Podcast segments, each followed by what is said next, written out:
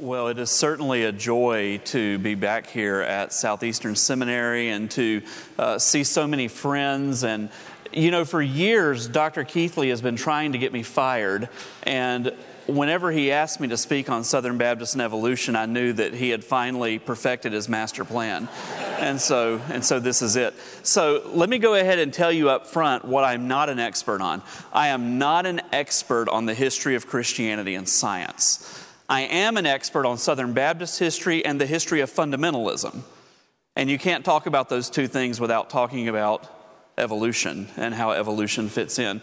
And so I love the way that how the story I'm going to tell uh, will make virtually no reference to Scopes, uh, but you'll see there's a lot of overlap with the talk that we just heard a minute ago, uh, including even uh, some fun comics that might make a reappearance in earlier form. Uh, so, Southern Baptist and Darwinism, the evolution of a perennial controversy. In 1859, our friend Charles Darwin published his seminal work, The Origin of Species, followed by The Descent of Man in 1871. Now, these two books, as you've heard, did not invent concepts such as evolutionary biology, natural selection, human evolution, uh, but because Darwin was writing for a wider readers, readership, biological evolution became closely identified with his views, hence the name Darwinism. Among those who responded negatively to these ideas, including Southern Baptists, naturalistic evolution was so linked to Darwin uh, that, again, it became very rare to even hear the two talked about separately. What I want to do in this presentation is offer a historical survey of how Southern Baptists have responded to Darwinism, or at least what they have called Darwinism, uh, at various points in history. Uh, I've divided the paper into several different topics that develop more or less chronologically. Uh, I argue that the consensus among Southern Baptists has always been anti evolution, but the degree to which evolution provoked open controversy, as well as what qualifies as an acceptable alternative to Darwinism, has varied at different points over the last 150 years. Evolution's always been what we might call a smoldering issue that from time to time flares up into a brush fire, maybe occasionally a forest fire, some might even say a dumpster fire. Uh, how best to put that fire out very much remains a matter of debate uh, among committed Southern Baptists. And uh, maybe not thinking in terms of putting the fire out, but of course, questions of origins and the best way to frame that uh, has been a, a, special cause of interest uh, for the Bush Center uh, since almost its very beginning. so, again, walking through various periods in Southern Baptist history, I want to begin uh, with a story that some of you will know uh, from Baptist history classes here at Southeastern, and that is the Toy controversy. While Darwin's own religious convictions uh, remain a source of ongoing discussion and frequent controversy, just Google what did Charles Darwin believe about God, and you'll find uh, historians having their version of knife fights over this. Uh, scholars agree that the second edition of The Origin of Species left an opening for individuals to at least attempt to reconcile Darwin's theories with belief in, divine, in a divine creator. Most evangelical theologians ignored this opening and rejected Darwinism. Not all of them, but most of them, perhaps most famously, uh, the Princeton Seminary theologian Charles Darwin, uh, who was one of the first to identify evolution with atheistic assumptions. He didn't think you had to be an atheist if you were an evolutionist, but he felt like the assumptions behind evolution were atheistic. However, a number of scientists and theologians embraced what uh, came to be called theistic evolution by the 1870s, affirming some of the mechanics of evolution while rejecting its naturalistic teleology. Most of the theologians who were open to evolution in the USA were already affirming uh, more liberal views of doctrines such, such as uh, the inspiration of Scripture, human sinfulness, the exclusivity of Christ, and thus theistic evolution became a defining feature of what came to be called modernism or liberalism, uh, especially in North America, and that gets at uh, sort of the descending stairs that we saw even a few moments ago. Not surprisingly, many of the aforementioned evolutionary brush fires in Southern Baptist life have occurred in institutions of higher education. The earliest controversy was at Southern Baptist Theological Seminary, which was formed in 1859, the same year that Darwin published The Origin of Species. Old Testament professor Crawford Toy joined the Southern Seminary faculty in 1869 after three years of graduate studies at the University of Berlin. And you'll remember from the last presentation that uh, evolution was very much uh, tied to Germany and popular imagination, uh, even though it was uh, an Englishman, Charles Darwin, who had written Origin of Species. In Germany, Toy was first introduced to the historical critical method in biblical studies, uh, which was a hermeneutic influenced by evolutionary concepts. Within a couple of years of his employment at Southern, rumors were circulating that Toy was teaching the historical critical method in the classroom and that he had embraced a form of evolution. For several years, Toy's colleagues urged him not to promote controversial views in the class. Interestingly, they didn't tell him he was wrong. They said, stop promoting this in the classroom. That happens sometimes in institutions of higher education. But uh, Toy refused. He honestly believed that evolution was true, that it would result in a more accurate understanding of the Old Testament, and that good interpretations lead to greater spiritual maturity.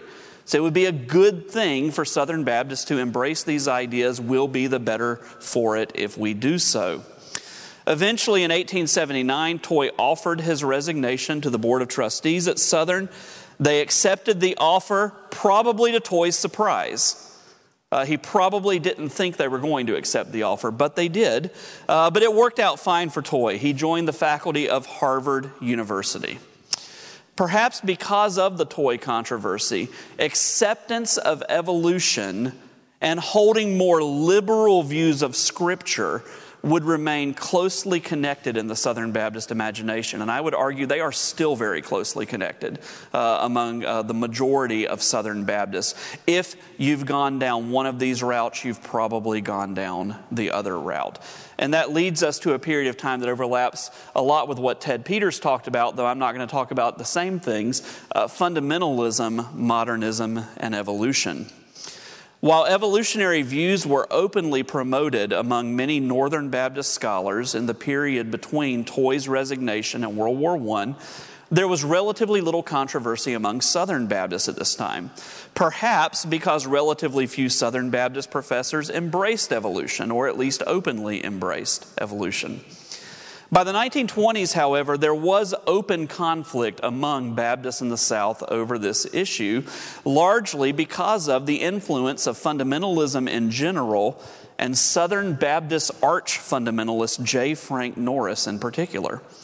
One historian who's written a good bit on SBC controversies in the 20s notes that the evolution debates were characterized by extremism such that it was difficult to distinguish between the anti evolution sentiments of Southern Baptist fundamentalists and non fundamentalists.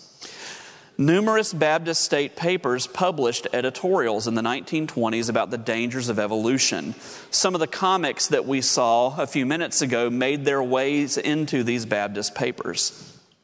These pieces routinely identified Darwinism with unbelief. They claimed evolution undermined biblical inspiration and authority and warned that the social implications of Darwinism opened the door to moral disaster. That's going to come up over and over again in Southern Baptist history that Darwinism is a slippery slope, if not to unbelief, to bad moral things. Editors also suggested regularly that evolution was an unproven theory. We saw this a moment ago. And that it was incompatible with time honored scientific principles, the whole uh, science so called uh, phenomena. Historian Jeffrey Moran notes that this latter critique was common among anti evolutionists who argued that authentic science must be rooted in empiricism rather than the hypothetico deductional method of Darwin, i.e., that's just a theory. Real science deals with facts. This remains a critique of evolution among contemporary creationists, especially at the more popular level. We'll talk a lot about that at the end of the paper. In the period under consideration, while moderate creationists attempted to critique the assumptions and implications of evolution without necessarily commending a more literalistic interpretation of Genesis, most Southern Baptists in the 1920s and 1930s were literalists who were suspicious of any sort of figural interpretations of creation. Now, Frank Norris is one of the most colorful and controversial figures in Southern Baptist history. We don't even have time to begin to scratch the surface of all that is J. Frank Norris and his peculiarities. For our purposes, it's enough to note that he was a fundamentalist crusader in the South who, like his northern counterparts, William Bell Riley and John Roach Straton, closely tied evolution to unbelief, despite the fact that there were theistic evolutionists who said, I still believe and I'm an evolutionist. They were convinced it would eventually lead to unbelief. Through much of the 1920s, Norris was on the hunt for signs of evolution in Southern Baptist institutions at the same time that states were passing the very sorts of anti evolution laws that led to the Scopes trial in 1925, uh, which we heard about in the last session.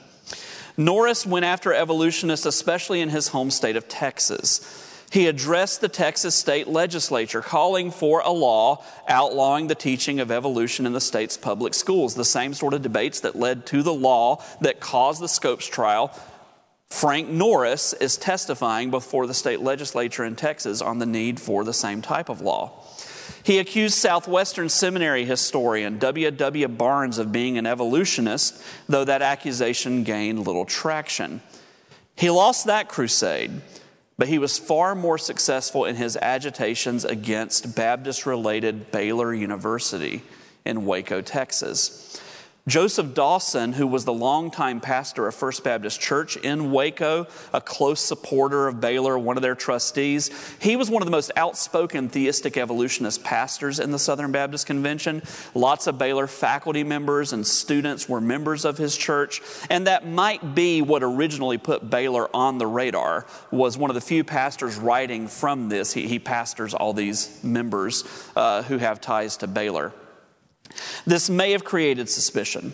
However, uh, the suspicion, wherever it came from, uh, Norris pressed successfully for the the removal of Baylor sociologist Grover Samuel Dow from the faculty in 1921 because Dow had affirmed theistic evolution in a sociology textbook. A few years later, in 1925, a Baylor zoologist, O.C. Bradbury, resigned uh, because of his theistic evolutionary beliefs, which were not in print, but which he had talked about in the classroom. Anti evolutionists scored other victories against evolutionary scholars in the 1920s. In 1924, Henry Fox was forced out as a professor of biology at Mercer University in Georgia. Now, this was not that controversial because Henry Fox was an honest to God liberal. Uh, he had refused to affirm the deity of Christ and the virgin birth whenever they began the heresy trial over his evolution, so that was pretty cut and dry. He was a modernist who believed in evolution rather than somebody who was more theologically conservative who was entertaining evolutionary ideas. Uh, two years later, uh, biologist Andrew Lee Pickens was fired from Furman University uh, for affirming evolution in a newspaper article. Furman is near where I live in upstate South Carolina. Uh, Pickens, in turn, went to work for the state of California, where he became the leading American expert on termites. That has nothing to do with the paper, but there was no way I couldn't share that. that uh, he, gets, he, gets, he gets fired for being an evolutionist, and then he becomes the termite guy. Uh, while Norris had been effectively sidelined from Southern Baptist life by the mid 1920s, other fundamentalists pushed for an anti evolution confessional statement at the 1925 meeting of the Southern Baptist Convention. Uh, this is the meeting that's going to produce the Baptist Faith and Message of 1925. Uh, E.Y. Mullins uh, was the president of Southern Seminary at the time, and he had positioned Southern as a moderately creationist institution that opposed evolution, but that did not explicitly affirm what people in the SBC at least were beginning to call a literal view of creation. For example, uh, Southern missiologist W.O. Carver wrote throughout the 1920s uh, a number of popular articles about the need to find a middle ground between theistic evolution and literalism. Uh, and those articles drew scorn uh, from anti evolutionists who believed that he had conceded too much ground to modernists. Again, the sort of slippery slope arguments that were alluded to a few minutes ago.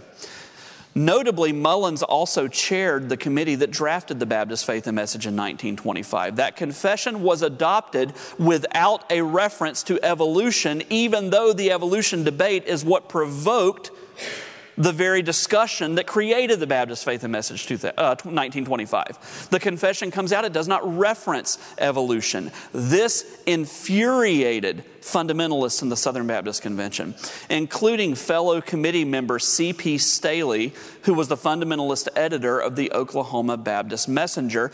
He was also the father of Sydnor Stealey, who was the first president of Southeastern Seminary. Stealey Hall on this campus is named for uh, Sydnor Stealey. We're talking about his dad, who was an editor in Oklahoma. Stealey led Oklahoma Baptists to withhold giving to Southern Seminary because of concerns that Mullins was really a theistic evolutionist, even though Mullins explicitly rejected that position in print and in private correspondence. Nevertheless, uh, now that the Oklahoma Baptists were doing this, Kentucky Baptist fundamentalists were also spreading rumors that Southern Seminary was heterodox when it comes to the doctrine of creation. And all that leads to 1926 at the Southern Baptist Convention meeting when George McDaniel, who was the president of the SBC, uh, gave uh, the opening presidential address. And in that address, he affirmed what he considered to be a traditional view of creation. Uh, he, said, he didn't use the language young earth.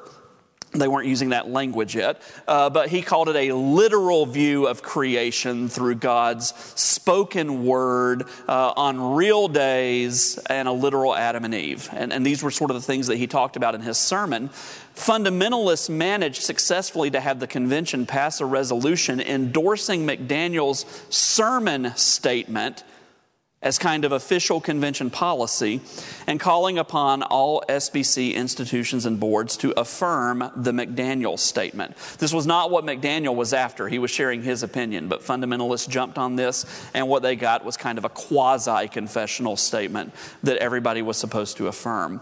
Uh, Mullins obliged at Southern. He said, I can buy into that. The faculty bought into that, and the anti evolutionist critics uh, backed off, and, and it wasn't a big deal at Southern for a little bit longer. Now, one evolutionary controversy during this period uh, that got referenced in passing a few minutes ago, that's kind of an outlier, it's different than all the others, uh, took place on this campus. William Louis Poteat, oops, let's go back, we'll get to him in a minute. William Louis Poteat taught natural science for 47 years at Wake Forest College on this campus. Uh, the last 22 of those years, he was also the president of Wake Forest. Poteat was one of, uh, a member of one of the most prominent family of Baptist educators in the country. Uh, his sister Ida was an art professor at Meredith College in Raleigh, which was at that time a Baptist institution. His brother Edwin McNeil Poteat Sr uh, was president of Furman University in Greenville, and his nephew, Edwin McNeil Poteat Jr., served as president of Colgate Rochester Divinity School in New York. Uh, they were a family of Baptist educators. The Poteat men, in particular, were all outspoken modernists and they were Southern Baptist champions of the social gospel at a time when most Southern Baptists uh, had not even heard of the social gospel. They were popularizing that in the SBC. According to his biographer, Poteat, quote, closely followed the developments of modern biology and was exceptionally frank in teaching evolution. By 1922, Poteat's views had become widely known among Baptists in the South, and he attempted to make the case for theistic evolution in the pages of the North Carolina Baptist periodical, The Biblical Recorder. In subsequent articles, Poteat applied the Baptist principle of liberty of conscience to academic freedom, arguing that Baptist scholars should be free to reconcile scientific findings with the Christian faith. At the 1922 annual meeting of the Baptist State Convention of North Carolina, Poteat preached a widely praised sermon. He was a good preacher that temporarily deflected criticism from his evolutionary beliefs. Poteat subsequently survived further attempts to remove him during the height of the fundamentalist modernist controversies, largely because of his oratory skills. He preached in churches all over North Carolina, and they liked his preaching, and because of the respect he had among the pastors in the North Carolina Convention. Poteat was also protected by his friend and fellow theistic evolutionist Richard Vann, who was the founding president of Meredith College, but left there to be the secretary of the Baptist State Convention's Education Board. Uh, he provided cover to Poteat. Poteat retires both beloved by Baptists for his preaching and suspect because of his open evolutionary beliefs. Uh, he's kind of the exception that proves the rule during all these controversies uh, among Southern Baptists in the 20s and 30s. And that leads us to the quiet years. The period from about 1930 to 1960 could be considered the quiet years when it comes to Southern Baptists and evolution there were no significant controversies related to the topic. Having said that, let me share with you a frustrating truth about those of us who are historians. We have a number of historians in the room. They know this is true even if they don't admit it. This is a frustrating truth about historians. There are certain things that we historians are 98% sure about based upon anecdotal and circumstantial evidence, but that we cannot absolutely prove because there's not an unimpeachable paper trail. This happens to us all the time. We know that happened, but we can't absolutely prove it because there's no slam dunk documentary evidence that we can use. I would argue that that phenomenon applies to the topic at hand. I think that there are some solid, let's not call it evidence, let's call it hints that evolution was quietly on the rise in the Southern Baptist Convention during the quiet period. And I'll give you just a few examples of some of that anecdotal and circumstantial evidence. First of all, historically in Southern Baptist life, as we saw with the Toy controversy, theistic evolution was rarely a belief embraced in isolation from other progressive views, especially uh, progressive accounts of biblical inspiration and authority. We know for certain that after World War II, especially, large numbers of Baptist scholars and seminary educated pastors in the Southern Baptist Convention adopted the historical critical method of interpretation and raised concerns about the inerrancy and infallibility of Scripture. So it seems reasonable to guess that many of them also were at least open to evolution, since in the SBC context, they often were tied together. Many of them had also begun, uh, excuse me, second, when evolution began to become a hot topic in the 1960s, we'll get to that later, a number of theologians published works that seemed to be at least sympathetic to theistic evolution. Many of them had begun teaching in the post war era. So they're writing books in the 60s but they're teaching in the 40s, it's reasonable to guess that they were teaching what they wrote before they wrote it. A final line of anecdotal evidence is that fundamentalist critics of the Southern Baptist Convention, like John R. Rice and all the colorful personalities uh, uh, uh who were associated with Bob Jones University, routinely accused Baptist related schools of harboring evolutionists. Now, these non Southern Baptist fundamentalists are not neutral observers. They're not neutral observers. They don't like the Southern Baptist Convention and they're trying to prove a point. Sometimes they were prone to overstatement, but I'm just going to tell you, they also had a knack for noticing smoke in the SBC that sometimes indicated fire in the SBC. They got some things right. So it seems likely that some of the smoke they thought they saw, some of the rumors they were hearing about evolutionists in Baptist colleges and universities and seminaries was not absolute bunk, but that there was at least some of that going on.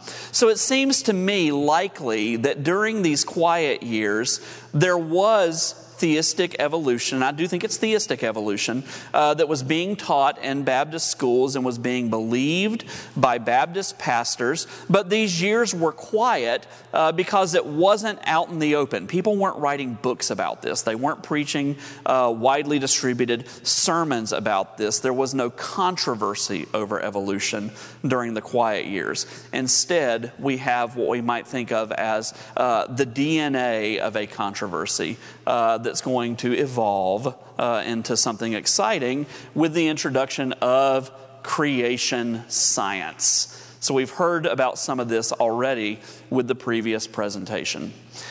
While Southern Baptists and most other evangelicals were anti evolution during the first half of the 20th century, there was no consensus about the age of the earth or which elements in Genesis might be literal and might be figurative. Some creationists, not a majority, as we've already heard, argued for a literal six day creation and they thought the earth was less than 10,000 years old. This view would come to be called young earth creationism, and it did enjoy uh, an ancient pedigree among some Christian thinkers, but it had never really been all that popular until uh, the 1650s when a uh, Irish theologian named James Ussher uh, first proposed the chronology that dated the earth to around 6,000 years old. When anti evolutionists speak of a literal view of creation, increasingly from the 1960s on, that's going to be a synonym for young earth creation. If you hear literal, what they mean is the earth isn't old. Other creationists argued for a literal six day creation, but they posited a significant gap of time between Genesis 1 1 and 1 2. This was also referenced in the last paper. Uh, so the earth was much older. There were several varieties of old earth creationism, but two were popular in the mid 20th century. Gap creationism was especially popular among dispensationalists because it was found in the study notes of the Scofield Reference Bible. Forgive me for my weak picture. I'm bringing weak game after Ted Peters actually gave you a snapshot of the footnotes, and the best I can do is this puny picture of the Bible itself. Um, so, uh, it was in the study notes of the Scofield Reference Bible. Still, other creationists were non literalists who argued that the days in Genesis represented uh, larger periods of time and that the earth was much older than 10,000 years. Uh, day age creationism is what we call that. It was popular, as we have already heard, with some of the leading anti evolutionists during the fundamentalist modernist controversies, like William Jennings Bryan and William Bell Riley, uh, both of whom held to day age creationism. Young Earth, Gap, and day age creationism were found among evangelicals, including Southern Baptists, during the post war era. In 1961, however, young earth creationism received a significant boost in popularity with the publication of the aforementioned book, The Genesis Flood, co authored by John Whitcomb and Henry Morris. The Genesis flood defended a young earth chronology by arguing that the flood of Genesis 6 through 8 was a global event that resulted in various phenomena that give the appearance that the earth is very old, even though it's not very old. Whitcomb, who Dr. Keathley mentioned, passed away earlier this month, was an evangelical theologian in the Grace Brethren tradition. But Henry Morris, the other co author, was uh, the head of the civil engineering program at Virginia Tech University and a Southern Baptist layman when the Genesis flood was published. However, because of the Genesis flood, Morris actually left the SBC and became an independent fundamentalist Baptist. Uh, it's because he published the book, gave a copy to his Southern Baptist pastor in Blacksburg, Virginia, and his Southern Baptist pastor read the book and said, This is interesting, but I mean, this contradicts what all the scientists say. How could you believe this? And so Morris left, and, uh, and he became a fundamentalist. The Genesis flood was intended to be a response to Bernard Ramm's 1954 book, The Christian View of Science and Scripture. Bernard Ramm was a Baptist theologian on the faculty of Baylor University at the time this book was published. He did not sojourn long with Southern Baptists, only about a decade. But during that decade, this book was written. Ramm was an old earth creationist who did not defend any particular theory in his book, but rather presented several interpretive options. However, what rankled literalists was that Ramm dismissed the young earth view and flood geology as incompatible with the findings of modern science. So it's not so much that he affirmed theistic evolution as it was he rejected out of hand the young earth view and flood geology. And that rankled the more conservative, if you will, creationists. Ramm was a member of the evangelical scholarly organization, the American Scientific Affiliation, and his views very quickly, within less than a decade, became widely influential in that group. Though Ramm rejected theistic evolution, at least at this stage, there's some debate about what happens with him later. Uh, at least now, in the 50s and 60s, he would have rejected theistic evolution. Many creationists were convinced that Ramm's views were opening the door to theistic evolution and that it was starting to gain traction among evangelical theologians and scientists because of this Pandora box that Bernard Ramm has opened that says there is no place for a young earth or flood geology. And that brings us to the Genesis controversies in the Southern Baptist Convention. Excuse me, I'm going to cough. Try not to cough into the mic. Within the Southern Baptist Convention itself, evolution was at least tangentially connected to two controversies over Genesis in the 1960s. In 1961, Midwestern Seminary professor Ralph Elliott published a book titled The Message of Genesis. Elliott embraced the historical critical method and he advanced a non literal interpretation of not just Genesis 1 and 2, but the first 11 chapters of Genesis. Convention conservatives were convinced that the message of Genesis undermined biblical inspiration and authority. Elliott's book was dropped by what was then called the Baptist Sunday School Board. It's now called Lifeway Christian Resources. Uh, they dropped it when the first printing sold out, and Elliott himself was terminated from Midwestern in 1962 because he refused to promise he wouldn't seek another publisher after the Baptist Sunday School Board dropped the book. The convention responded to the Elliott controversy by adopting the 1963 Baptist Faith and Message. In 1969, the Broadman Bible Commentary published its volume on Genesis, which was written by a British Baptist scholar. Note, they did not ask a Southern Baptist to write on Genesis because they didn't want another controversy. They hoped if they asked a British Baptist, it wouldn't be controversial. They miscalculated greatly. Like the message of Genesis, the new commentary adopted a non literal interpretation of Genesis 1 through 11. The convention voted to pull the commentary and they ordered a revised edition by a different author. My copy says Volume 1 revised. That's what most of them say now. If you have a copy that says the Broadman Bible Commentary, Volume 1, and it does not say revised, I want it, and Ken Keathley will pay top dollar for it and give it to me because it's very hard to find. As noted previously, in Southern Baptist circles, affirmation of higher criticism of the Old Testament and evolution were closely connected in the denominational imagination. People assumed if you had one, you had the other. They went together like peanut butter and jelly.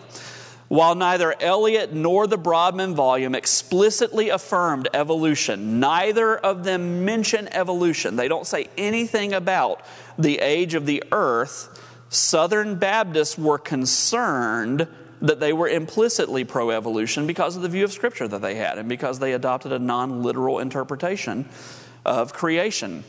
Thus, it is not surprising that in 1969, when W.A. Criswell published his book, Why I Believe the Bible is Literally True, by the way, while he was serving as president of the Southern Baptist Convention, he denounced evolution as incompatible with Scripture.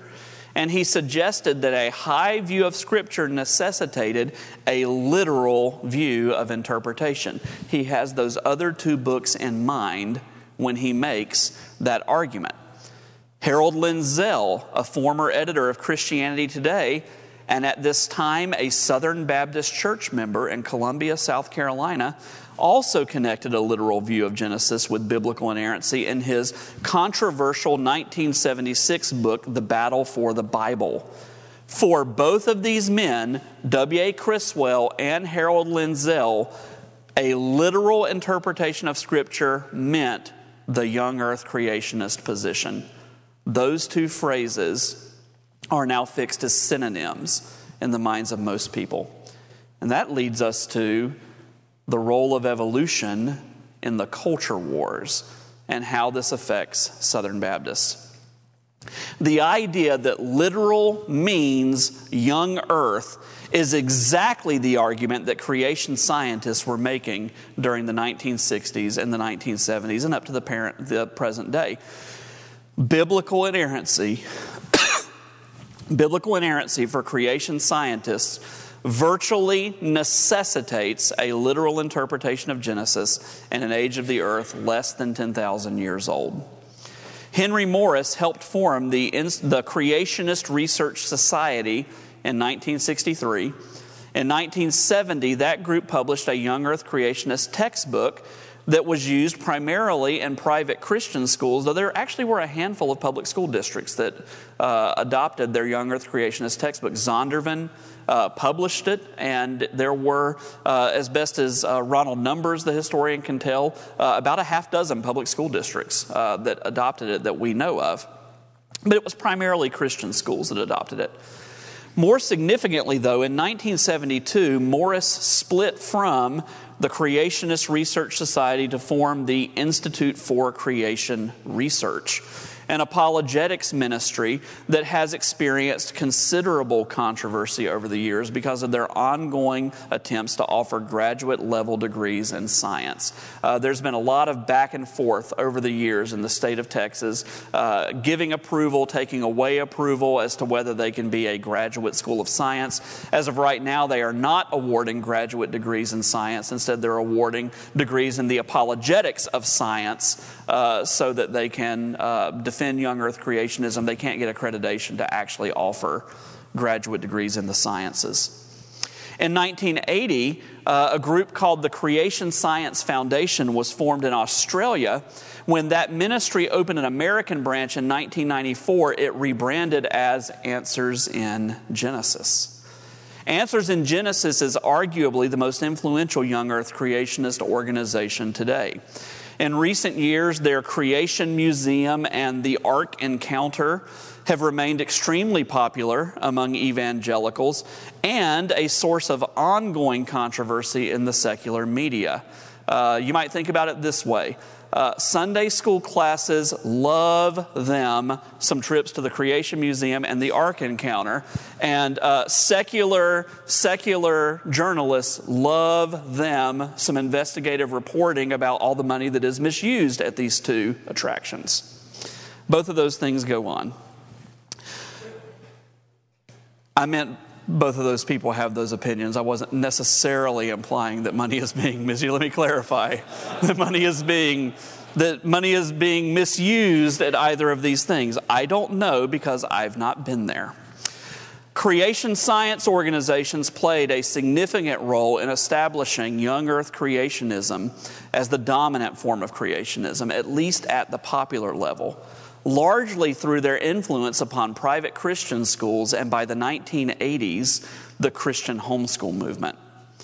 Evangelical congregations, including many Southern Baptist churches, began establishing Christian private schools in large numbers in the 1960s. Most of these earliest private Christian schools in the South were what have uh, derisively but accurately been called segregation academies because they were formed in response to the forced desegregation of public schools. Uh, make no mistake about it, the private Christian school movement began in the South so that dark skinned kids would not have to go to school with light skinned evangelical kids. That's where the private Christian school movement came from. However, however, even unbelieving historians agree that by the 1970s, the Christian school movement had evolved and that race was far less of a driving force in the continued proliferation of such schools. Segregation was being accepted widely in the culture by the 1970s. Even those schools that started as segregationist academies were beginning to allow uh, African American children to come to those schools. They were offering scholarships uh, for students of color. So there was movement in that area, and the Christian schools by the 1970s were less about race and they were much more concerned with secular biases in the public schools. So it becomes about secularism in the public schools. Teacher led prayer and Bible reading by this time had been excised from public schools. Sex education courses were being offered increasingly in public schools. And many history textbooks seem to evangelicals and other conservatives to be more critical and less patriotic than once was the case. All this factored into the proliferation of Christian private schools into the 70s and the early 80s. But most significant for our purposes, by this time, uh, with the advent of uh, neo Darwinism taking hold in the previous generation, naturalistic evolution had become almost universally accepted in public school science textbooks by the 1970s. This is anecdotal, but when I have talked to families that went into public uh, that went into private schooling or that went into Christian homeschooling in the late 70s and early 80s, I think this is true. I'm going to say almost without fail to qualify. I actually am having trouble thinking of one that didn't, but I'm going to say just to hedge it, is because historians do that. Almost without fail, everyone who I've talked to, evolution is the number one thing they name. Why did you make that choice? I did not want my child to be taught that evolution was fact or that evolution was the only option. Most evangelical parents, however, opted to leave their children in public schools. So, not surprisingly, school boards all over the country experienced debate over textbooks, including science textbooks. In fact, this was one of the early galvanizing movements that contributed to the rise of the religious right in the mid 1970s. In the 1970s, Mel and Norma Gabler emerged as the public face of the fight for conservative textbooks. The Gablers were Southern Baptist laypeople in Texas. And they wanted all public school books in Texas to reflect ostensibly conservative and religious values because they said that's what Texans believe. Texans are patriotic. Our textbook, our history textbook should be patriotic. Texans don't want uh, their children having sex before marriage. They shouldn't have sex education in public schools. Texans are creationists. Science textbooks should either not teach evolution as all, as all, or they should give equal time to both evolution and creation science. For many conservative evangelicals, evolution was increasingly believed to be foundational to the secular humanist worldview. So, defending young earth creationism was equivalent to defending the biblical worldview. They were tied closely together. Here is the earlier version of the comic that you saw earlier uh, from Ken Ham's book in the 1980s. I was first exposed to this whenever my uh, late in laws, who homeschooled back in the 80s, whenever they thought that the police were going to kick down the door and take them off to prison for truancy. Uh, my wife joked she was homeschooled before it was cool. Uh, they had this poster up in their house. And I can remember dating my wife, and a version much bigger than even what you see here was on the back of a door. And, uh, and this was their number one argument for why they chose to homeschool back when that was really weird. Uh, and note what's happening here uh, the secular humanists are attacking the foundation, the doctrine of creation young earth creation in particular, while the Christians are attacking all these little balloons up here abortion, uh, divorce, homosexuality, things like that. I mean, what, the idea here is that the evolutionists are going after the foundation, while the Christians are going after the fruit of evolution. Does that make sense? This is a powerful image and it captured the imagination of many anti evolutionists, especially those who were part of uh, the Christian homeschool movement and the Christian private school movement in the, uh, in the 70s and 80s and into the 1990s. Now, Southern Baptist politicians could be found on both sides of the textbook wars. President Jimmy Carter, a Southern Baptist Sunday school teacher at the time, created the Department of Education in 1980, which textbook activists uh, reviewed with considerable suspicion. It was big government that was going to mandate textbooks for school district. That's what they were scared of. So Jimmy Carter, Southern Baptist, he's the bad guy in this, in the minds of anti evolutionists. Jesse Helms, another Southern Baptist Sunday school teacher from Raleigh, North Carolina, unsuccessfully agitated for the Republican Party to add opposition to federal funding for controversial textbooks to the party's platform in 1976. He wanted the GOP to go on the record that they were against textbooks that were unpatriotic and taught evolution as fact rather than theory. And that leads us to the late unpleasantries, the conservative resurgence in the Southern Baptist Convention. As the conservative resurgence began in the Southern Baptist Convention in 1979, the Republican Party was undergoing its own conservative resurgence, in part through the influence of the religious right. Now, I'm going to venture what some may consider to be a controversial statement. I have long argued it is impossible to understand the history of the SBC between 1979 and 2000 without understanding the history of the religious right during that same era. Southern Baptists have almost always been closely connected to political conservatism. And the fortunes of the convention and the fortunes of political conservatism have often been closely intertwined. Think of the internal debates among Southern Baptists since the 2016 election, or since Tuesday.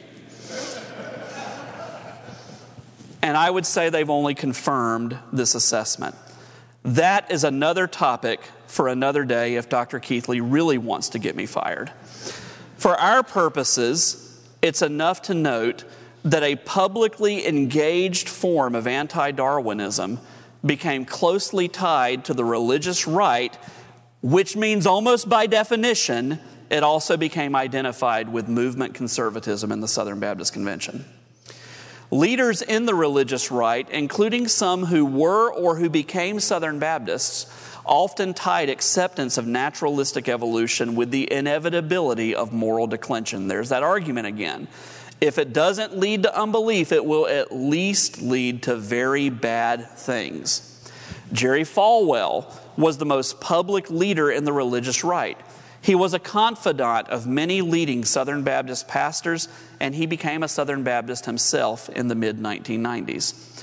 Falwell made the evolution leads to moral anarchy argument over and over again in the 1980s and 1990s in his sermons and in his published writings.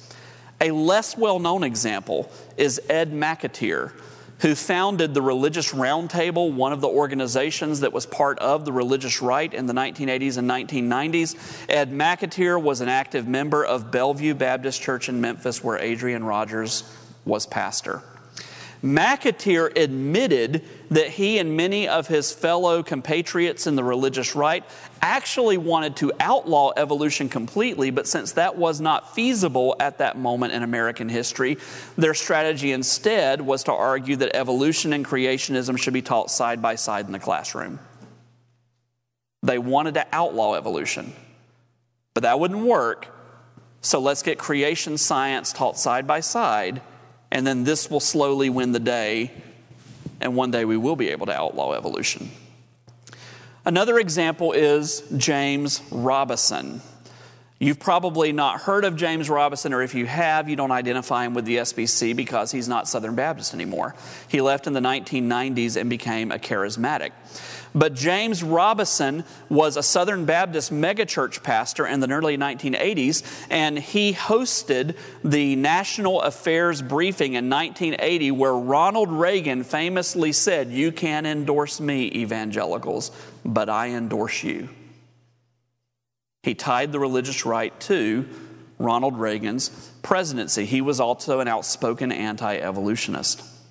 Not surprisingly, since the religious right was concerned about the influence of evolution, the increasingly conservative Southern Baptist Convention was as well. In 1980, the SBC passed a resolution that affirmed a literal understanding of creation, quote, as recorded in the Bible. Doesn't mention the age of the earth, doesn't talk about a literal six days, but I would argue it's definitely implied in the language. Two years later, in 1982, the convention went further with a resolution affirming scientific creationism as a viable alternative to evolution that should be taught alongside evolution as an alternate theory in public school classrooms. In 1984, a resolution against secular humanism explicitly tied secularism to widespread acceptance of creation as a myth and evolution as a scientific fact. Again, Implicit in these statements to varying degrees is the belief that creationism means young earth creationism, a young earth. A commitment to a literal view of creation was part of the conservative litmus test during the 1980s and 1990s.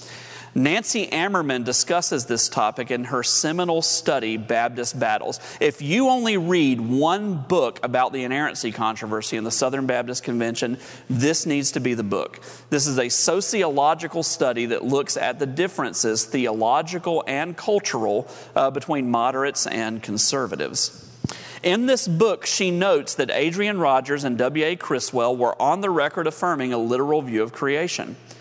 She also recounts a conversation with a conservative messenger who planned to support Adrian Rogers at the 1986 SBC meeting.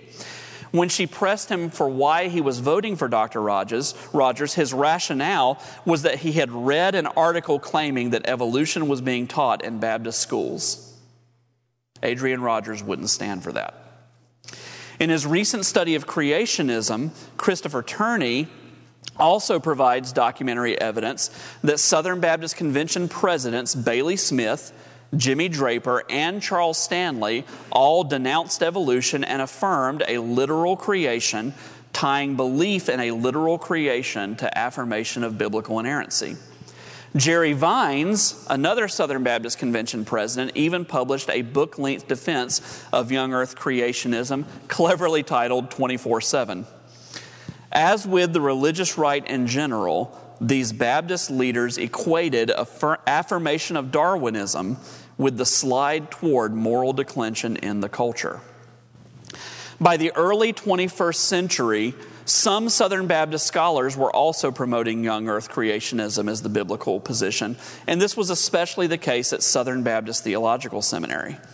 Albert Mohler began writing and speaking periodically in defense of young earth uh, creationism in the mid 2000s.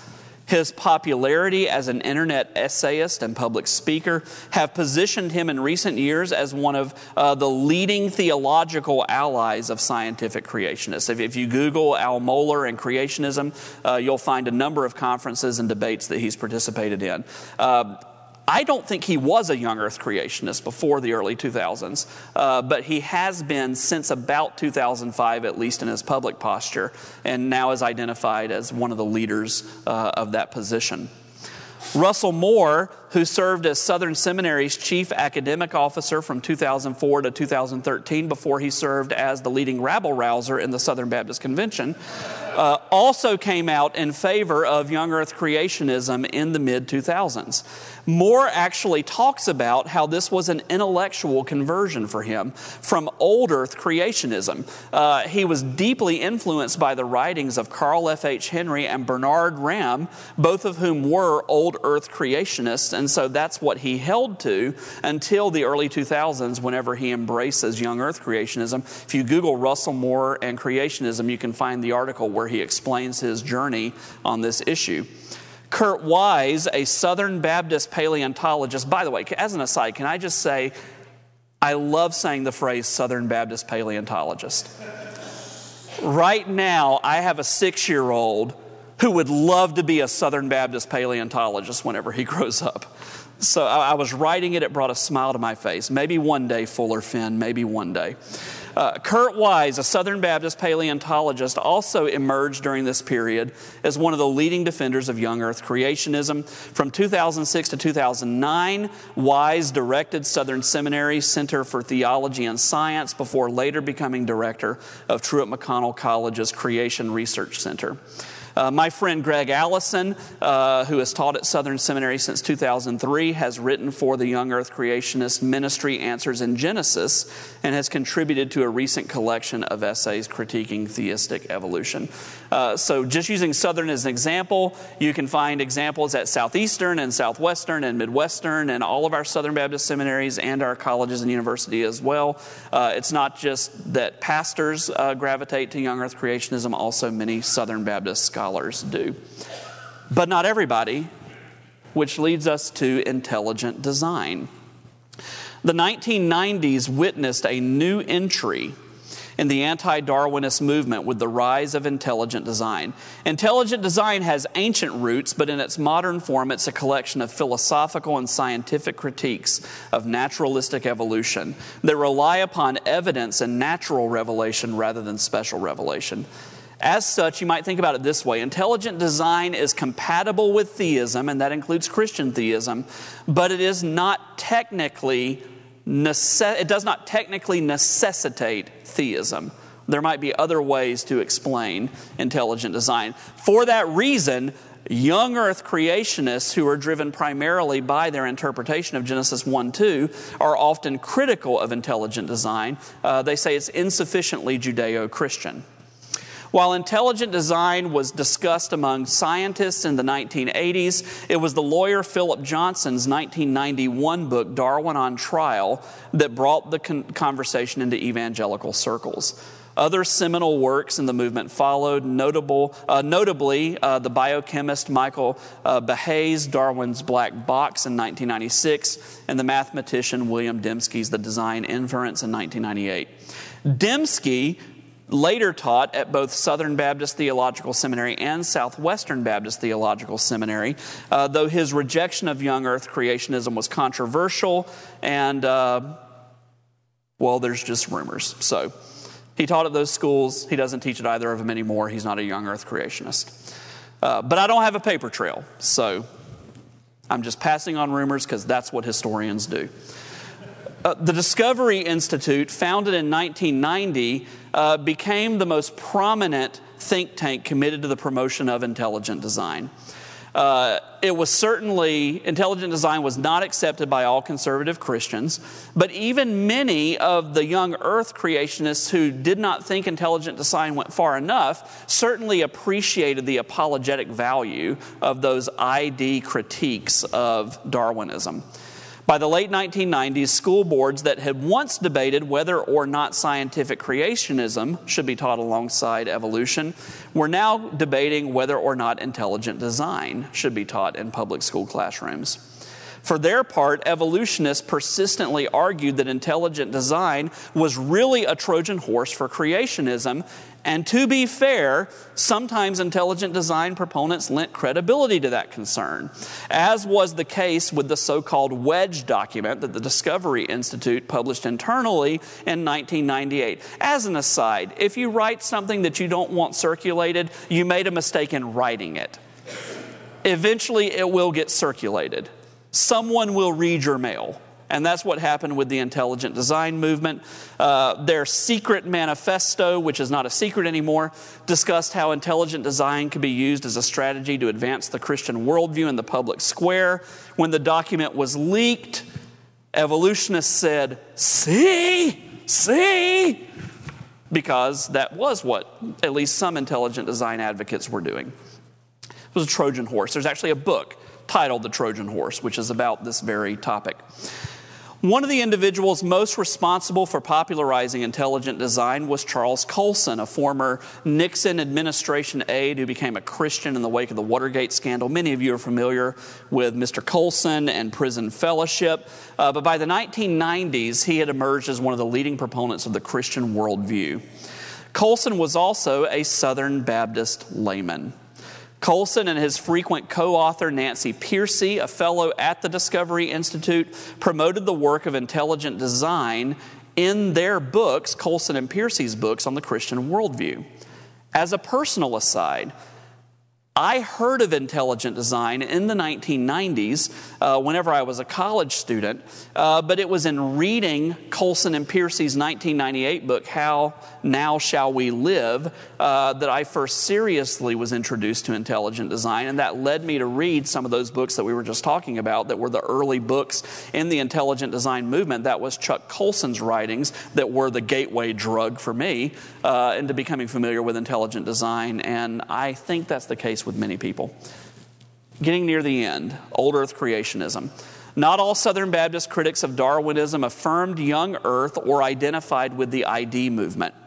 The apologists John Ankerberg and John Weldon published a number of books that critiqued Darwinian evolution and affirmed old earth creationism. Like their sometime collaborator, astrophysicist Hugh Ross, Ankerberg and Weldon affirmed a version of the day age theory that they called progressive creationism. Ankerberg is a member of my best friend's Southern Baptist Church in Chattanooga, and Weldon earned his Doctor of Ministry from Luther Rice Seminary, a school that is in the Southern Baptist tradition, uh, though they do not support cooper- they don't do not receive cooperative program dollars. Philosopher William Lane Craig has written in defense of the Kalam cosmological argument, which we're not going to go into detail with right now, but it's a revival of a, of a medieval philosophical defense uh, that actually uh, began among uh, Islamic philosophers, but was also compatible with some of the views that you found among medieval Christian theologians. Uh, Craig is a member of a Southern Baptist church in metropolitan Atlanta. Two Southern Baptist scholars, uh, theologian Hal Poe and chemist Jimmy Davis, uh, they're former colleagues of mine from Union University. Uh, they have collaborated on three books related to science and faith. Uh, they write from an old earth creationist perspective, although they write about a variety of different topics. Uh, that's where they're coming from. More recently, several Southern Baptist scholars in this room who are at least sympathetic to old earth creationism participated in a series of discussions with scholars from Hugh Ross's organization's Reason to Believe and the BioLogos Foundation, which promotes theistic evolution. Uh, this is the book. Uh, that came out of that, and as you have seen, it is for sale uh, over in uh, the building next door, and all proceeds go to Ken Keathley's slush fund. Uh, the Southern, a number of Southern Baptist old earth creationists or potential older, I don't know that all of them have owned it, so I won't name names. I'll just say there's a bunch of old earth creationists or people who hang out, out with old earth creationists who are in this room or who are the presidents of seminaries and towns that celebrate Mardi Gras that uh, contributed to this book. Uh, landing the plane. In this paper, I have sought to offer something like a grand narrative of Southern Baptist responses to Darwinism. Historically, Southern Baptists have run the gamut from theistic evolutionists to young earth creationists. Most folks decidedly tilted towards the latter, I think. At times, Southern Baptists have experienced significant controversy over evolution, though most of the time this issue has been more of a friendly discussion among committed anti Darwinists about the finer points of creationism. At present, the Southern Baptist Theological Academy includes both young earth and old earth creationists, likely with a few theistic evolutionists also who keep their heads down low and smile a lot. It is somewhat harder to gauge the diversity of views among scientists who teach at Baptist related schools. But there are some schools that require their faculties to adhere to the young earth view. A couple of examples would be Truett McConnell and Brewton Parker in Georgia. There are some that allow for both young earth and various type of old earth creationists. My institution, North Greenville University, would be in that middle category. And there are some Baptist schools that are comfortable employing anti-evolutionary creationists as well as theistic evolutionists. My former institution, Union University and Baylor University, uh, would be examples of those. We need to be willing to admit that all of these positions cannot be right, and indeed it is possible that all of them are wrong. Furthermore, every institution should be free to establish their own boundaries when it comes to these matters and accountable to whoever, whichever sponsoring Baptist body they're related to. But in closing, let me say I am hopeful that Southern Baptist life in general will be evidenced by a hospitable orthodoxy on this issue that allows a place at the table for any scholar who claims Jesus as Lord, adheres to a high view of Scripture, and affirms belief in God the Father Almighty, maker of heaven and earth. Naturally, I select you, Charles Darwin says. Thank you very much.